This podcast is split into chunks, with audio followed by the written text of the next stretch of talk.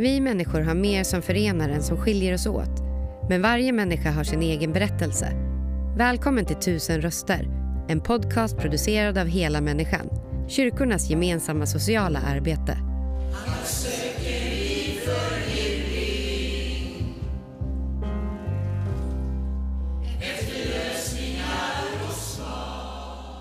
Ja, då sitter vi hos Hela Människans verksamhet här i Nässjö och jag träffar Leffe som är 65 år. Eh, och han bor som sagt här i Nässjö, men du kommer ju från Stockholm Solna. Ja. Och du har ju en AIK-keps på dig. Oj, det betyder alltid i Kristus.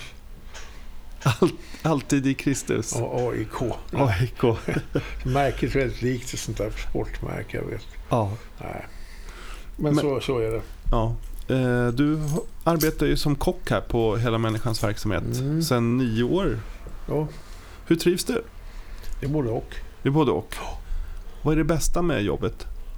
Det är väl att det är lite sport komma och man ska hitta på mat. Vi vet inte vad vi får från Willys. Så ska jag utgå ifrån den maten vi får att göra då en hyfsad meny. Ni får, ni får saker som har kort datum och så... Ja, det är mycket annat som slinker igenom också. Mm. Så att det är lite som... Fast det har blivit lite sämre nu efter... Nu när det är lite kris. Ja. samband med pengar. Folk drar åt sig lite och då måste ju de också spara. Så att vi har inte fått så mycket sobbel som man säger. Mm.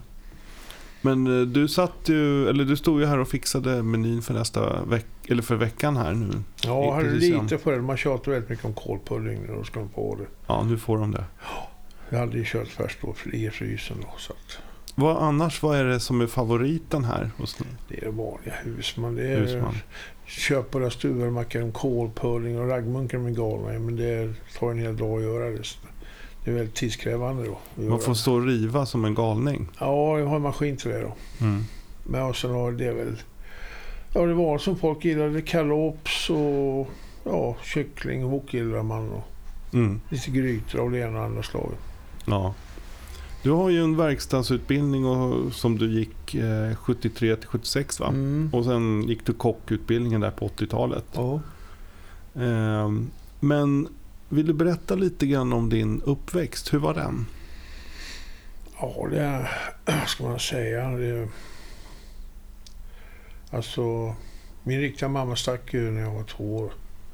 Hon hade Gösta och Lena när hon träffade pappa då. Sen skilde de sig när jag var två år. Då.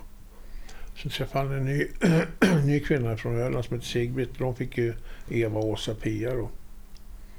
Det var det familjen, men jag, jag, jag var inte med där. Att, eh, jag säga, hon var, styrmor var inte elak, men jag fanns inte för henne. Och min pappa, han, han, han miss, misshandlade mig både verbalt och eh, Mm. fysiskt. Då. Mm. Så var det hela tiden. Det var väldigt kränkande och nedsättande. Hur gammal var du? Han var talade om för mig när jag var 12 år att du kommer bli alkoholist och socialfall. Mm. Sen skilde de sig när jag var 18 och så dumpade de mig ute i förorten Tensta i Stockholm. Så, ja. Det låter som en väldigt kärlekslös uppväxt. ja, det var hemskt. Det var hemskt. Verkligen. Mm. Det var det. Vad, vad gjorde du för att liksom få kärlek eller få uppmärksamhet? Eller Ja, jag så? hade ju som tur var hade jag en farmor som var världskär så jag var mycket hemma hos henne för det mesta. Jag åkte upp till Dalarna med henne och farfar på somrarna och annars vet jag inte vad som hade hänt då liksom.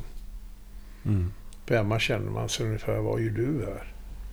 Det var, det var hemskt egentligen på det viset. Det, det sitter väl kvar lite, lite posttraumatiskt har jag väl li, lider av, men det, det är lite så det är. Mm. Jag kan inte ha något förhållande och det vart inga barn och inga barnbarn. Och, så det är lite sorgligt att det inte varit så. Mm. Det här post, posttraumatiska stressen, hur påverkar det dig? Man är alltid på väg på något vis. Liksom. Det blir aldrig bra vad jag än gör. Jag har precis allt jag behöver. Du har en fin Amazon, du har några gitarrer. Jag har en studio och har gjort musik. Och, men det, det, vi, vi känner en sorg där som aldrig går över. För alla de jag, de jag har älskat och de har varit mina vänner, de är borta. Har antingen dött, försvunnit eller blivit knappa. Då. Tack vare missbruket som vi, vi höll på med då, gänget. Då. Som Mm. var. Mm. När kom du in i missbruket? Hur gammal var började du? röka hasch. De hade moppor där vid 71, 72, jag var 15 år. Det gjorde nästan alla. Men det var, det, var, det var inte så mycket, det var mest på helgerna och så. Nästan alla pluggade och det fanns ju jobb och det fanns ju skola att gå i på den tiden. Och inga mobiler. Mm. Man umgicks ju på ett annat sätt. Men när vart det här med, ehm, ja, med, med röka och andra droger, när vart det ett problem? Man kan nog säga så att jag aldrig varit någon drogmänniska. Det har bara varit ett symptom på att jag inte mått bra. Så jag har haft det som medicin. Då. Mm. Självmedicinerat på Ja, något jag har sätt? aldrig tyckt om det. Nej. Men det har varit eh, någonting att fly undan Mm. det som var då. Men det har ju varit... Eh,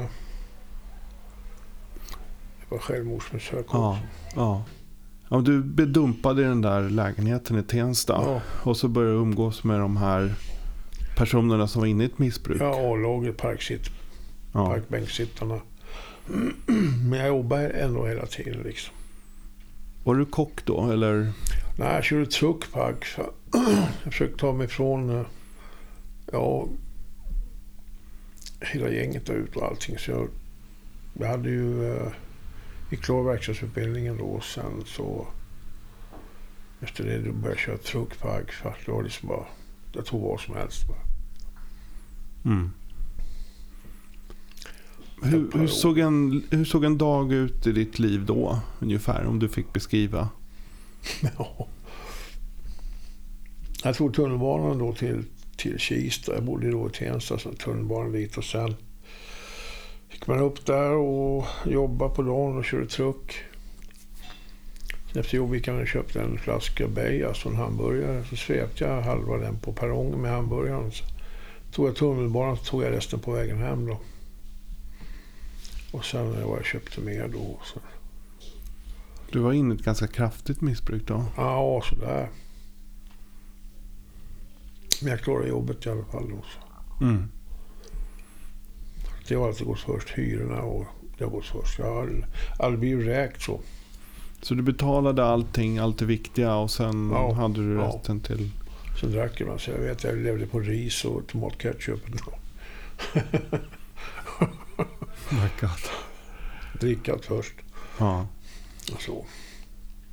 Men det var liksom att leva i ett ingenmansland. Liksom. Jag förstod inte varför jag fanns för. För jag hade ju ingen, inga, inga referenser, ingen familj. Pappa var, en, han var ute och seglade med mina systrar. Han var nästan miljonär. Jag var tvungen att panta något och låna pengar. Och,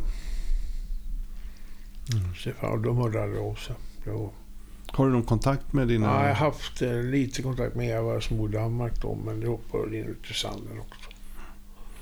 Men när du var 40 så hörde mamma av sig. Ja, hon hade gett numret till pappa då så fick jag ringa om jag ville och då gjorde jag det då. Jag mötte upp en liten tant på centralen. Mamma. det var något känsligt för henne. Jag försökte under ett par år. Men i Västervik då så jag var där och hälsade på med den tjejen. Jag var ihop med lite med då. då. Men sen dog, fick hon cancer och dog i det då. Mm. Och... eh, Vad ska man säga? Eh, ja, mina syskon var där. och Gösta och Lena då från början. Och de var- låg döende. Men jag ville inte komma dit. Jag ville minnas henne som hon var då. När hon inte var ett skelett liksom. Mm. Men det var inga känslor där alls. Nej. Sen drog ju, sen vart, eskalerade missbruket då. Och, eh, då hade jag hamnat i Småland här, om vi kommer dit. En kompis som flyttade ner här och skulle passa över hans höns. Och så fick jag ja, en bondgubbe som gick och hälsade på och frågade, har du inget hus man kan fixa och greja med lite då? Då fick jag ta upp ett uppe i Bordsjö där. Så sommaren efter åkte jag dit då. Då fick jag jobba med ungdomar i Eksjö då. Det klarade jag ju. Eh, Var det ungdomar på glid då, eller vad var det för... nej, de var inte dysfunktionella. Jag vet inte vad det kallas för där borta. Långanäs va? Eksjö var det. Mm. Men så eskalerade började dricka mer och mer. Sen kom jag på behandling då 2010 i Väckelsång hette det. Mm. Och då dog pappa i den vevan också. Det, det gjorde inte mig någonting. Nej. Men n- 1986, 1 oktober, vad hände då? Oj, oj, oj. Det var ju... Jag hade ju varit en sökare. Jag hade en gudstro sedan jag var liten. Jag gillade att gå på... Där vi hade såna här... Vad hette det i skolan? Religionskunskap. Det gillade jag. Sen försökte jag liksom... Ja, jag, jag, jag, trodde på Gud på något vis. Så jag, jag var med i Jehovas tyvärr då, men... Eh, det, var, det funkar inte riktigt som det skulle tycker jag med dem. Så... Eh, eh, första oktober då.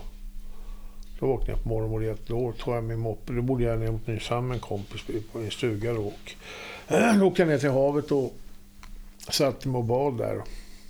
Och det kom som ett moln, svart moln, som bara särade sig på precis över mig. Jag bara, vad är det som hände här? så jag tog moppen hem där och sen var det så i tre dagar. Jag vill inte gå lägre. Jag såg var som att gå in i en, eh, en film, jag vet inte vad. Mm. Och tredje dagen då, då var jag så trött så jag märkte att jag måste gå och lägga mig och sova nu. Och jag hade biblar som låg lite här som jag brukar läsa ur stycken nu då. Och så vet jag att jag tog bilen och satt på sängkanten och sa jag till Gud så här att jag har ingen mat hemma till mig och katterna kan du hjälpa mig? Så jag slog upp bibeln och lämnade ner en hundralapp på golvet. För mig var det att Gud visade mig att jag du håller inte på att bli tokig, det här är verklighet. Men så tog det lång tid ända tills jag var stabilare. Mm. Jag var jobbig för jag kom in och skrek bara, Herre Jesus, och det var ingen som visste vad de skulle göra med mig. Så att Men det började väl där någonstans i alla fall. Så gick jag tillbaka till missbruket så kom jag på behandling 89 uppe i Norrtälje då. och det var ett väldigt bra ställe. Det hette Emmaus de hade uppe i Norrtälje. Mm. Där var jag ett år och fick bostad och allt i Sköndal sen. Fick börja ett nytt liv kan man säga. Men drickat hann ju fatt mig. Det har kommit liksom hela tiden under ditt liv. Ja. Det är en smärta som jag inte vet. Man, ska, man vet inte vad man ska göra med den liksom. Mm.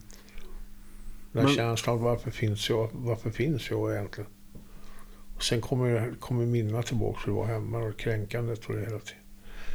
Och alltså, ha, när man växer upp ska man ju ha en far som hjälper en. Det är då man gjuts i stål, vad man ska säga. Man gjuts till den människa man ska bli. Har du ingen som hjälper dig, blir, vad blir det sån människa? Man blir väldigt konstig. Jag tänkte på det här med... Eh, om du fick beskriva dig själv, vem Mm. är Leffe då? Ja, vad ska man säga? Jag, jag söker det jag ännu inte har hittat. Jag har ett, en, skrivit ett mycket, jag har en text här på det handlar om det. Att eh, folk, folk springer omkring och jag står ensam kvar. Men jag tror ändå jag har ett, ett rum, en plats där inte vindar blåser med tvära kast. Så jag har alltså Gud med mig som Mm. han är grunden. Han är grundbulten i mitt liv. Liksom. Mm. Jag är lite vilsen och lite ilsken ibland, men det blir bättre och bättre. Mm. Om du fick tänka tillbaka på en riktigt, riktigt bra dag som du har haft här. Hur ser Mm. en sån dag ut? Ja, det var förra veckan då. Jag varit lite dålig så jag kom tillbaka på torsdagen då. Och då var det... Men sen när jag slog upp ögonen på morgonen, då, då peng sa det. Jag brukar inte vara så det vart jag. Så jag har ju alltid min andakt på morgonen, det är viktigt. Jag sjunger, tar, sjunger lite, spelar gitarr och sjunger för Gud. Då. Sätter på mig Guds rustning, det är väldigt viktigt. Så ber jag om hjälp då. Och då känner jag att då är Gud med mig då. Och det var han verkligen. Då blir allting kul. Mm. Jag trivs på jobbet och gillar att skapa maten. Och vi har det ganska roligt där nere. Vi skojar lite och skämtar. Och Vilka är det som brukar besöka den här verksamheten? Hela människan? det är väl de som... Vad, vad säger man att det är? Vad heter det? Social... Lever utanför Ja, samhället eller vad ja, säga. eller ja, missbrukare mer eller mindre. Då. Inte så grovt, inte så grovt missbruk med det. Mm. Människor har psykiska problem. Och, Mm. ja. Vi pratar ju lite grann det här om att, eh, din uppväxt och så. Det måste ju ha funnits personer från samhället och så som såg eh, hur du mådde och så. Eller fanns det inga Nej. runt omkring dig? Jag kunde inte knappt prata. Jag kunde inte... Jag hade väldigt svårt med det. Eller vad ska man säga? Jag var bara en liten skit. Jag kände mig så nedvärderad, liksom, både mig själv och andra. Så det var väldigt svårt. Och därför försökte ta livet ett par gånger. Men lärare och sådana, de såg inte de här tecknen på Nej, något sätt? nej. Jo, de sa i skolan, Leif han är duktig, men han vill, han kan, han vill inte. Tänk, man har ingen uppbackning hemma. Men har du det, då, då kanske du blir pushad på. Mm. Det var samma när jag kom in på verkstadsskolan då. Det var en fin, verkligt fin verkstadsskola. Som Atlas Copco hade då. Både fräsning, bänkarbete, svarvning, svetsning, ma- ma- materialare, mätteknik, ritteknik och så vidare. Och så vidare. Men farsan fanns ju inte där, fast han var verkstadschef då. Där så, Mm. det gav ingenting. Dåliga betyg bara. Mm. Vad, vad tänker du om att växa upp i eh, dagens Sverige? Är det lättare idag eller är det svårare? Vad tror du? Jag tycker är svårare nu. Vad är det som gör det svårare då? Mobil, digital, Ja. förstör människor. Du berättade om någon familj du hade sett. Ja, alla satt i mobilen liksom. Mor, far barn. Ingen pratar. Nej. Ja, det är skrattretande. Kanske visst, visst är mediet bra, men jag vet inte. Det skrämmer mig lite faktiskt. Mm. Man håller det kompis, man bara sms, man ringer aldrig. Tycker jag, Det är bara sms som gäller. ja, jag gillar inte det. Nej. Jag var med lite på Facebook, men eh, då kände jag liksom att eh, jag behöver ingen publik till mitt liv. Nej. Om du fick säga några saker som är det absolut viktigaste för dig i livet, vad skulle det vara? Det kan vara en sak, det kan vara flera. Ja, det är att hålla min andliga spänst. Det är det viktigaste. Min andliga spänst med Gud och den tro jag har. Då. Vad innebär en andlig spänst? För mig det låter hårt, men för mig handlar det om självdisciplin och självbehärskning. Alltså att hålla... Så känner jag att Gud är med.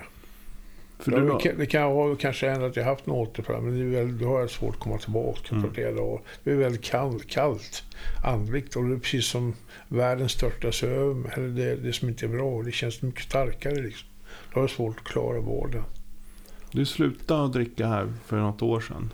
Ja, helt, inte helt och hållet, men... Men där riktigt eh, rusdryckande. ja, ja. ja. Så jag har inte varit onykter sedan dess. Nej. Hur känns det då? Ja, Det känns konstigt. Eftersom jag egentligen jag är alltså egentligen en alkoholist. Alltså. När du är ledsen då har du gått till, till det, så att säga. Va? När, när du är ledsen då har du gått till alkoholen. Nej, tvärtom. Okej. Sen jag dricker när jag mår bra. Då vill jag spetsa det liksom, eller toppat. Så var det förut. Okej. Det är lite konstigt. Mm. Men det är okej om de har haft- de har haft en jobbig vecka. Man, då har man ju kanske druckit på fredagen. Då. Men det, då känner jag det borde vara värre att göra det så här. För blir det, Mm. jag kan vara tråkigt istället. Eller göra något. Jag försöker få upp studion hemma så jag kan spela nu med mina grejer. Men det har inte blivit av. Men eh, det är det jag siktar på. Då. Ja, vad har du? Du har studion. Vad har ditt liv mer för extra kryddor? Jag läser mycket eh, historia och geografi. Sen skriver jag texter. Skriver låtar som jag håller på med. Mm. Så jag gjorde en skiva för en platta för fem år sedan. då. 20 30 plattor gjorde jag. Det var en kille som hjälpte mig. Så gick överskottet till Operation Smile då, men äh, det var inte många som köpte den där. Jag vet inte varför, men det, det är som det är. Mm. Och så har du en fin bil också. Ja, inte just nu. Jag har ett problem med generatorn på den men han står i... Jag har flyttat två gånger på ett år och det har också varit ett trauma. Jag flyttade förra året i augusti från Aneby för att jag bodde väldigt bra på en gård lite utanför Aneby. Jag hade garage där och eget hus. Jag kunde spela högt jag ville och ja, det var gott om plats och allt. Jag samlade på mig några grejer. Men så förra året, då förefrågade vi att jag skulle flytta. Och då hittade jag ett ställe uppe i Nässjöbyn här med jag bodde i lada grejer. Det var extremt lyhört där stället. Så flyttade in ungdomar runt. De var väldigt bra, jag ska inte säga någonting. Det var aldrig några fester någonting. Men det var jämt folk överallt, på gården överallt. Och, och sen kände jag lite, och jag har ju artros då som har växt. Så att jag käkar ju medicin varje dag som jag är lite trött om. Men då kände jag sig bäst att flytta medan jag kan då. Men eh, då kände jag att Gud var med här också. Vad ska jag göra med Amazonen? Vad ska jag göra med mina grejer där uppe? Men han sa bonden, du får hyra hela garage. Även fast du flyttar får du hyra det. Då kan du ha kvar dina grejer. Schysst. Så vet jag att Johan var troende. Han kände en, en, en som jobbar här också. Så att han var troende. Mm. Så då var jag tvungen att flytta igen. Ner hit då till en trean balkong. Då. Jag tror det blir bra när det blir klart. Ja. Är det nära här? Ja. Så slipper man vara beroende av bil. Ja. Det är kan- det. det, är det. Mm. Så blir man ju äldre nu också. Jag är ju 65 år. Så du kan gå hit till jobbet? Ja, jag åker fortfarande bil. Alltså. Jag håller V70 nu. Okej. Jag fick köpa billigt. Ja, men det är bra. Så jag har råd. Eftersom jag ger så har jag, har jag råd. Ja. Jag kanske inte ska säga det, men eh, jag är bort ganska mycket av mina pengar. Operationsmajor, så har jag Läkare Utan Gränser, så har jag fadderbarn och fadderfamilj. Då. Och det mår jag jättebra. Mm. Jag fick ett brev av en, av en flicka, operationsmajor. Hon såg för hemsk ut i munnen och läppspalt. Och, det var inte bara jag, men det var andra som hjälpte. Hon fick en operation. Man kastat sten på henne. Hon hade inga vänner. Nu kunde hon gå i skolan och fått vänner. Jag såg kort på henne. Nu skrev hon längst ner I love you. Mm. Jag ser henne på kylskåpet verk för då ber för henne och de andra barnen. Mm. Jag tänker just på det här med gemenskap och vänner. Mm. Många kommer ju hit till Hela Människan just för det här. Få en stunds gemenskap och så. Ehm, hur, hur, ehm, och sen vi, vi människor står ju ibland utan vänner. Eller i alla fall att man känner det så. Mm. Hur, vad betyder det här med vänner för dig? Jag har inte så mycket vänner. Det, jag har lite svårt för närhet. Är det sen uppväxten då? Ja, eh, det är fortfarande kvar att man... Men är det någonting du skulle vilja liksom utveckla eller? Nej, jag tror inte just så? nu. Inte just nu alltså. Nej. Utan jag känner att jag blir äldre nu och jag börjar, för första gången så börjar jag hitta, hitta i mig själv. Det är nu jag börjar bli den som jag skulle ha varit för länge, länge sedan. Jag känner här är min plats, här gör jag, gör mitt jobb så gott jag kan. Och Mm. har jag familjen här. Jag tror alla känner som jobbar här, det är en familj. Många säger det också. Att, Mm. Det är väldigt fin gemenskap när man Ja, kommer in här. det är det. Mm. Och med gästerna också. Jag känner ingen större jättestor skillnad mellan gäster och vi som jobbar där. Utan Nej. för det mesta är det ganska bra dagar. Det är, mindre bråk än man skulle kunna tro att det är på en sån plats. Eftersom det förekommer droger här och så. Mm.